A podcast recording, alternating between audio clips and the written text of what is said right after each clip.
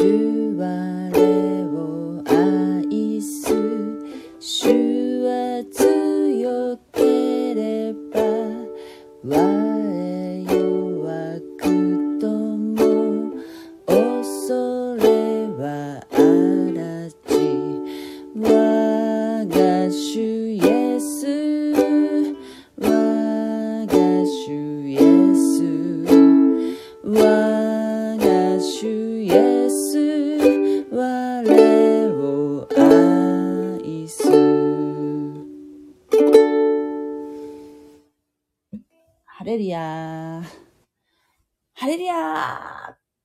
んばんははい、えー今日も夜な夜なやってまいりました。聖書読みたいと思います。今日はマタイの福音書26章31節から読みます。その時イエスは弟子たちに言われた。今夜あなた方は皆私につまずくであろう。私は羊飼いを打つ。そして羊の群れは散らされるであろう。と書いてあるからである。しかし、私は蘇ってからあなた方より先にガリラヤへ行くであろう。すると、ペテロはイエスに答えて言った。たとえみんなのものがあなたにつまずいても、私は決してつまずきません。イエスは言われた。よくあなたに言っておく。今夜、鶏が鳴く前に、あなたは三度私を知らないと言うだろう。ペテロは言った。たとえあなたと一緒に死ねない、死なねばならなくなっても、あなたを知らないなどとは決して申しません。弟子たちも皆同じように言った。はい。という箇所です。えー、前回はイエス様と弟子たちが、えー、杉越の食事を共にしましたよね。えー、そして、イエス様と新しい契約を結んだんですね。26章28節これは罪の許しを得させるようにと多くの人のために流す私の契約の地であると言って3杯目の杯、あがないの杯を飲みました。この3杯目の杯は、今、私たちが、クリスチャンがね、教会で生産式をするときの、えー、あのね、ぶどう酒。まあ、ぶどう酒でやってるとこ少ないんですよね。ぶどうジュースでやってますけれども、大抵の場合ね。えー、このイエス様の血潮を流されたこの後ですよ。この後、イエス様は十字架についてくださって、そして、えー、私たちが本来受けるべき神の刑罰。私たちは、えー、神様に背を向けて生きてきたんですよね。えー、その罪をね、イエス様がすべてイエス様の血潮によって覆ってくださって、そして私たちはそのイエス様をね、イエス様のしてくださったことを信じ、まあ、もっと、まあ、厳密に言うと、福音の三要素というね、イエス様は私たちの罪の身代わりになって十字架についてくださり、墓に葬られ、葬られました。そして、3日目に蘇られました。とえーそういうお方であると、えー信じ、イエス様が私の主だと、えー受け入れた人は、新しい契約を結んで、神様とね、永遠の命をいただくことができるんですね。この新しい契約が、このイエス様のこのね、契約を覚えるために、えー私たちは生産式で、ブドウ、ジュースを飲んでるわけですよ。だけど本当はブドウ酒。で、その、そういう意味があるんだという思いで、毎回、いただくわけですよ。イエス様の血、血潮、血潮なんですよ。ブドウ酒はね。そういう気持ちでいただくということが大切なんですよね。イエス様がしてくださった大きな見業を感謝して、えー私たちクリスチャンはそれを飲むんですけれどもね。はい。そして、えーその生産、えー生産じゃない、あの、杉越しの食事の後ね、えー賛美を歌って、えー杯を飲んで、4杯目の杯を飲んで、オリーブ山へ出かけていきました。その後、そのオリーブ山に向かうときに、えー語られた箇所ですね。今日読んだ31節から35節まで。はい。イエス様は、弟子たちにこうおっしゃいました。えー今夜あなた方は皆私につまずくであろうと。つまずくっていうのは、つまり裏切ると。今夜あなた方はみんな私を裏切るでしょうと。おっしゃったんですね。えー、ちょっと、この時点でね、みんな、ユダが裏切ったっていうのは、この十二弟子の中のユダが、えー、せ、あの、水越しの食事の途中でね、外に出ていきましたよね。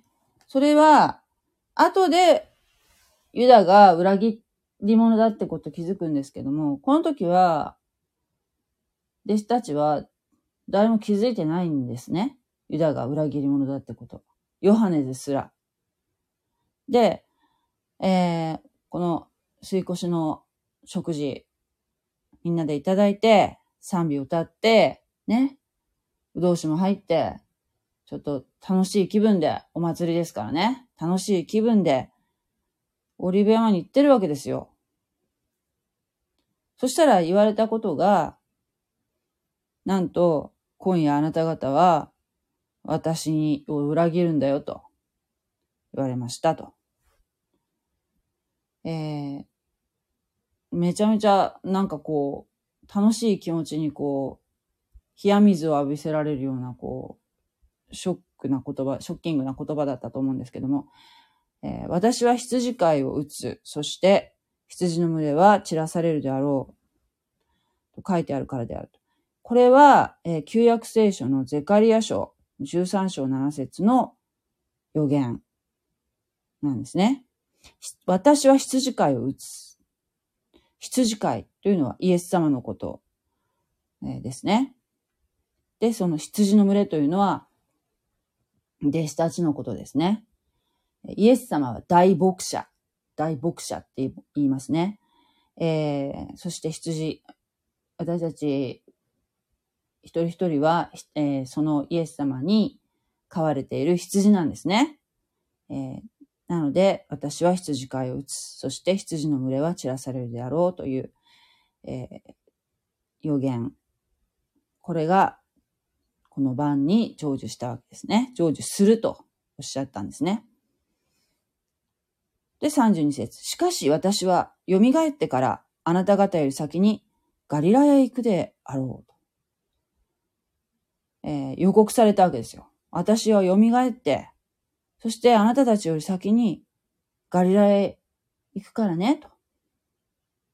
だけど、この約束は、後に弟子たちには、えー、無視されました。無視されてましたね。えー、まあ、その、それは後に出てきますけれども、えー、とにかくここでは、えー、蘇りの予言をされました。で、33節。すると、ペテロはイエスに答えていった。ペテロはね、やっぱりペテロはここで発言しますね。たとえ、たとえ、皆の者があなたにつまずいても私は決してつまずきません。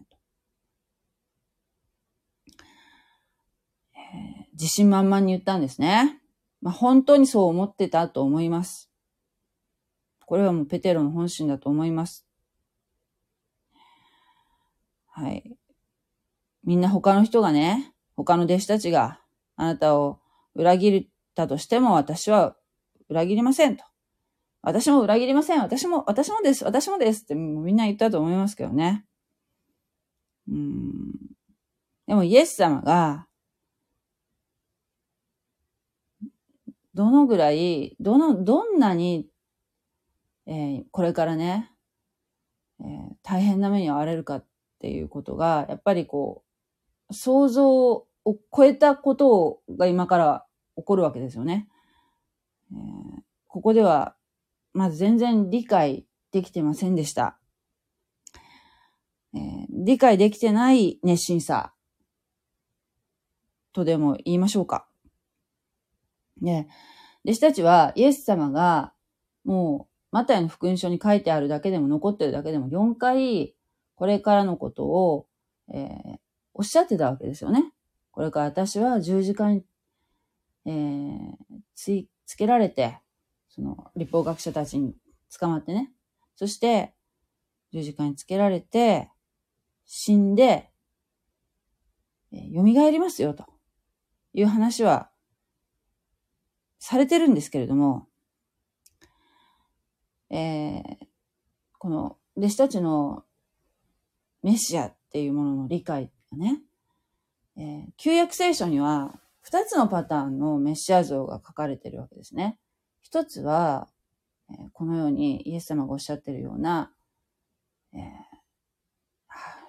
非常にもう迫害を受けるメシア、メシア像が書かれています。予言されています。そしてもう一つは、もう栄光に、栄光に満ち満ちたメシア。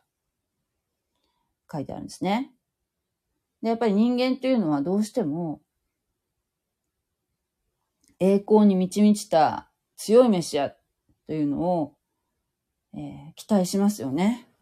だからもう一つの、その、えー、メシアが非常に苦難に遭うっていう方のメシア像っていうのは、えー、見ないようにしてしまっているわけですよ。自分の理想の方ばかりとってね。で、メシアは一回しか来ないっていう理解なんですね。ユダヤ教の方たちっていうのはね。まあ私たちはもうイエス様が十字架にかけられてからもう2000年経っている状況から振り返ってみてるので、でしかも、この、この時はもちろん新約聖書ありませんからね。イエス様が十字架につけられる前の段階なので、わからないのは当然なわけですよ。あるある意味ね。わからないのは当然だと思いますね。で今のユダヤ教徒の方たちも、多くの方が分かってらっしゃらないわけですね。はい。えー、それで、もうこの時は分かってないけど、でも、イエス様は絶対私を裏切りませんと自信満々に言ったわけですよね。でも、この後、ペテロをめぐって、霊的な、この目に見えるこの現実の世界、えー、と、その出来事の裏には必ず霊的な戦いがあってるわけですね。えー、神と悪魔の戦いですよ。でもペテロをめぐってそういう戦いが裏で行われているってこ、行われるんだっていうことも当然ペテロは知らないわけですよね。で、34節イエスは言われた。よくあなたに言っておく。今夜、鶏が鳴く前に、あなたは三度私を知らないと言うだろう。鶏が鳴く前に、こう、鶏ってあの、夜明け前に、コケコッコーって、鳴きます。うんえー、鶏を飼ったことがある人が、はわかると思うんですけどね。鶏が鳴く前に、えー、あなたは三度私を知らないと言うであろうと言われるんですね。うーんで、ペテロは、たとえあなたと一緒に死なねばならなくなっても、あなたを知らないなどとは決して申しませんと、えー、弟子たちも皆同じように言った。全員裏切らない自信があるということですね。はい。でも、イエス様が捕獲された時に、この後ね、捕獲されるんですけども、全員逃げました。誰も残りませんでした。みんなも雲の子を散らすように逃げたんですね。うーん。さあ、このペテロ、ペテロにこの、このことについてですね、まあ、学ぶことが、私たちが学ぶことができるのは、そう、うーん、まあ、そうですね。ペテロはこの時、自信満々だったわけですよね。イエス様はこんな風におっしゃってもね。うん、まあ、それは本心だったと思うんですけれども、人間って、自信があるときって、自分の力に頼ろうとするじゃないですか。自信満々の時ってね。だけど、祈る時って、どうかな？どういう時かなって考えると、やっぱり、自分の力ではどうしようもないとかね。自分の無力さ、無力さを知ってる時に人って祈るじゃないですか。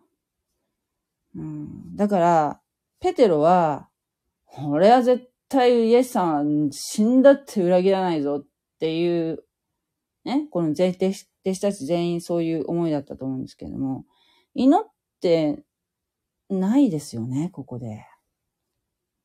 え、祈ってない。自信がありすぎてね。やはり、その霊的な戦いっていうのは、自分の力だけでは絶対乗り切れないわけですよ。だから、えー、祈る。祈る。神様に祈る。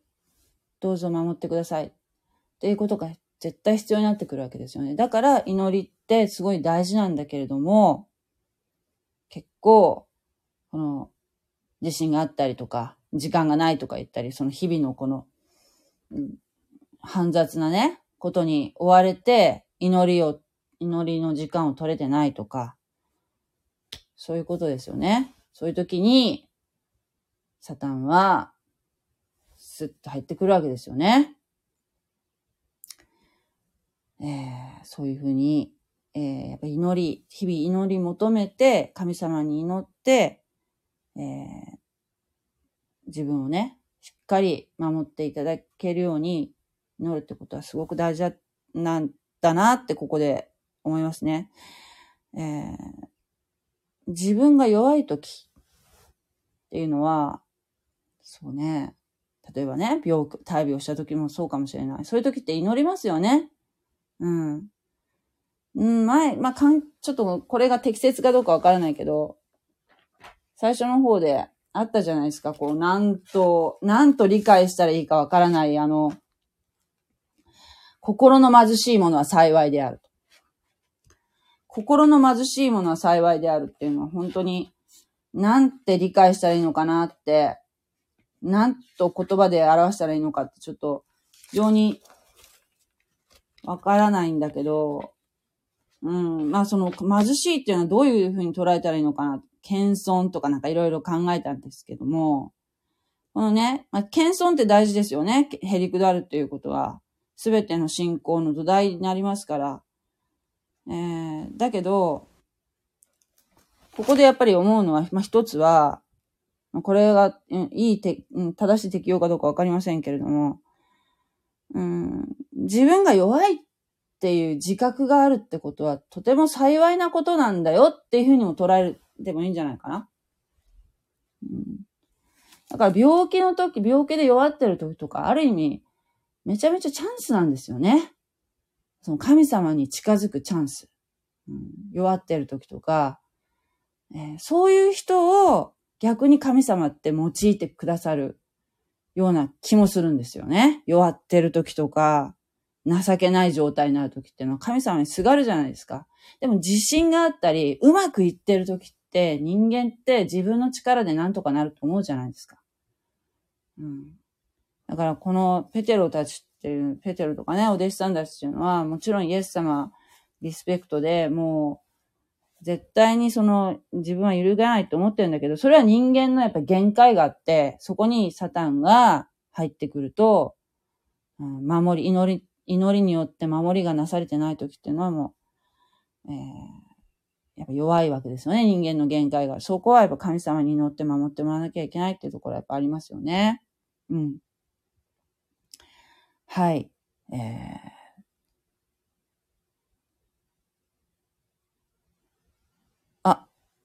どうも、こんばんは。マタイの福音書6章33節ですか今日。違ったらすいません。その箇所はもう終わりましたか あー、そうですね。どうだったっけ？私やったっけ？今日ね、あのね、まあいいや。やってないんじゃない？やったっけ？私。やったかもしれないね。どうだろう。まあいいや。でもね、ここはね、すごく今日私、いろいろちょっと考えちゃったから、まあいいわ。何遍でもやりますけども。うん。なんかね、そういうこと考えました。鶏が鳴く前に、あなたは三度私を知らないと言うだろうと。ね。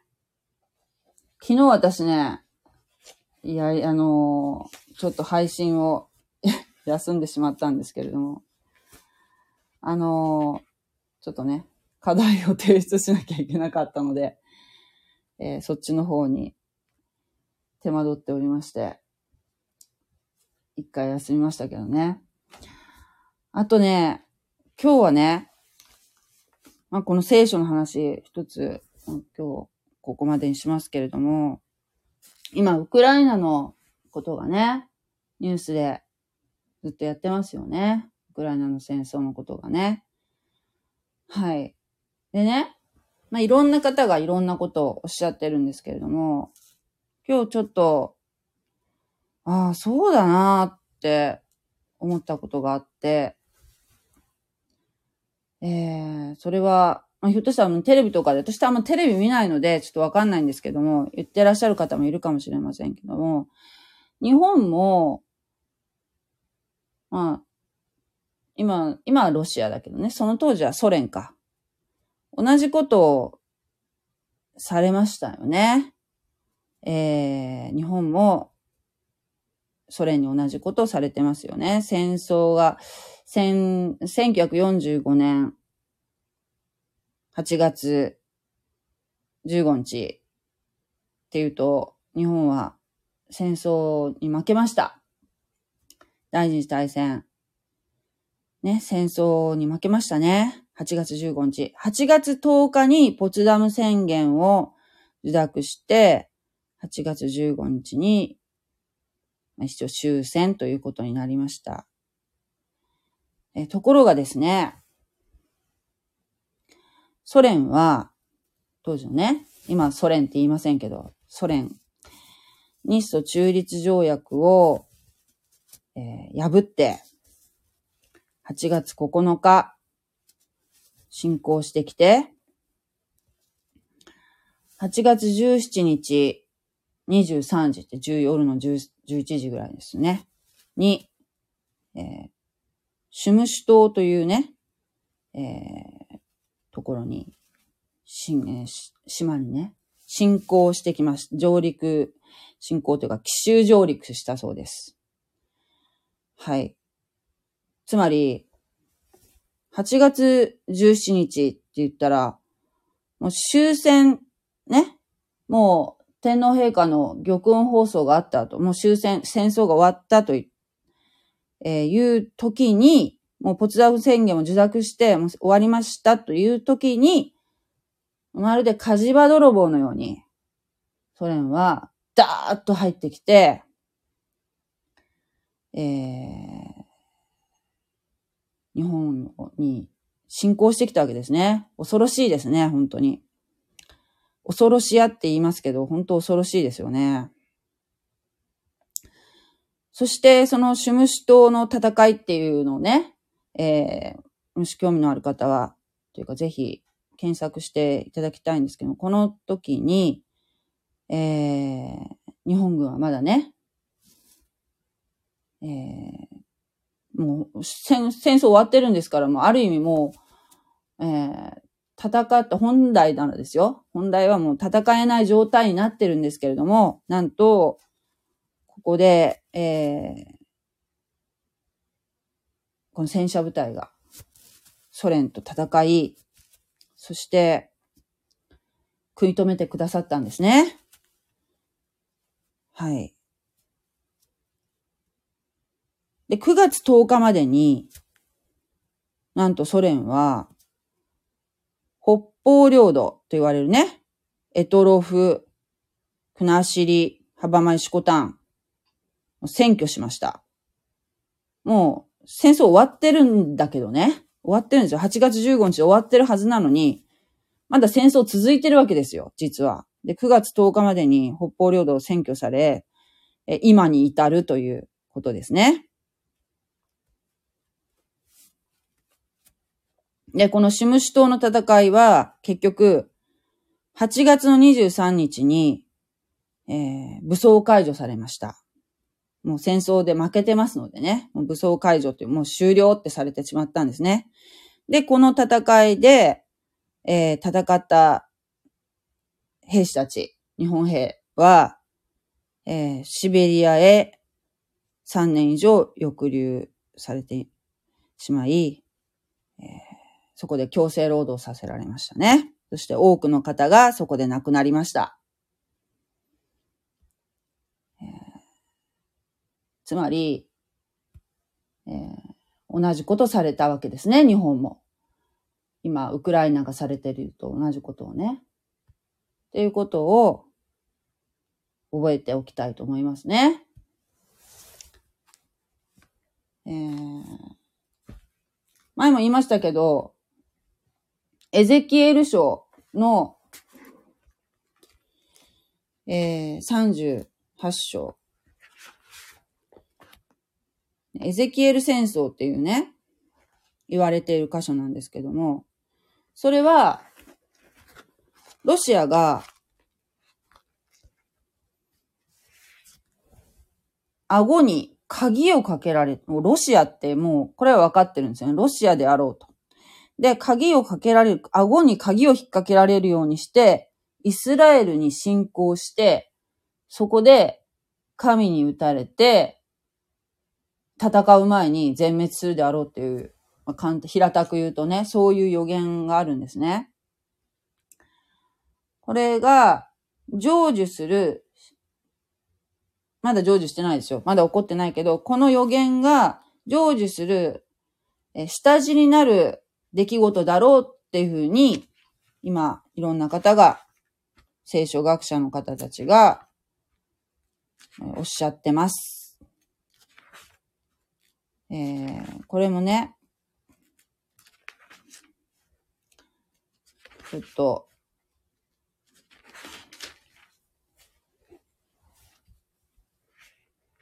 読んでみたいと思うんですけども、ちょっと最初の方ね。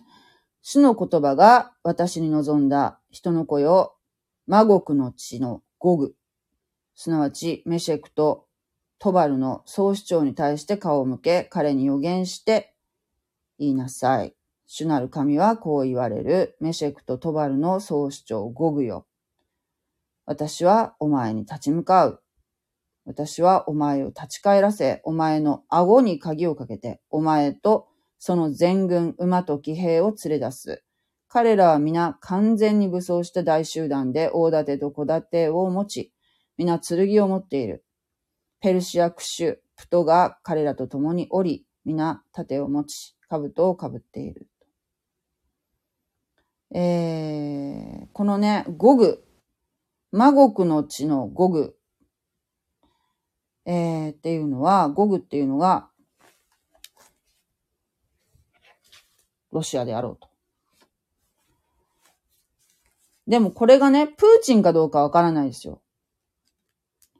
えー、とにかく、そのロシア中心の連合軍がイスラエルに侵攻するという予言なんですね。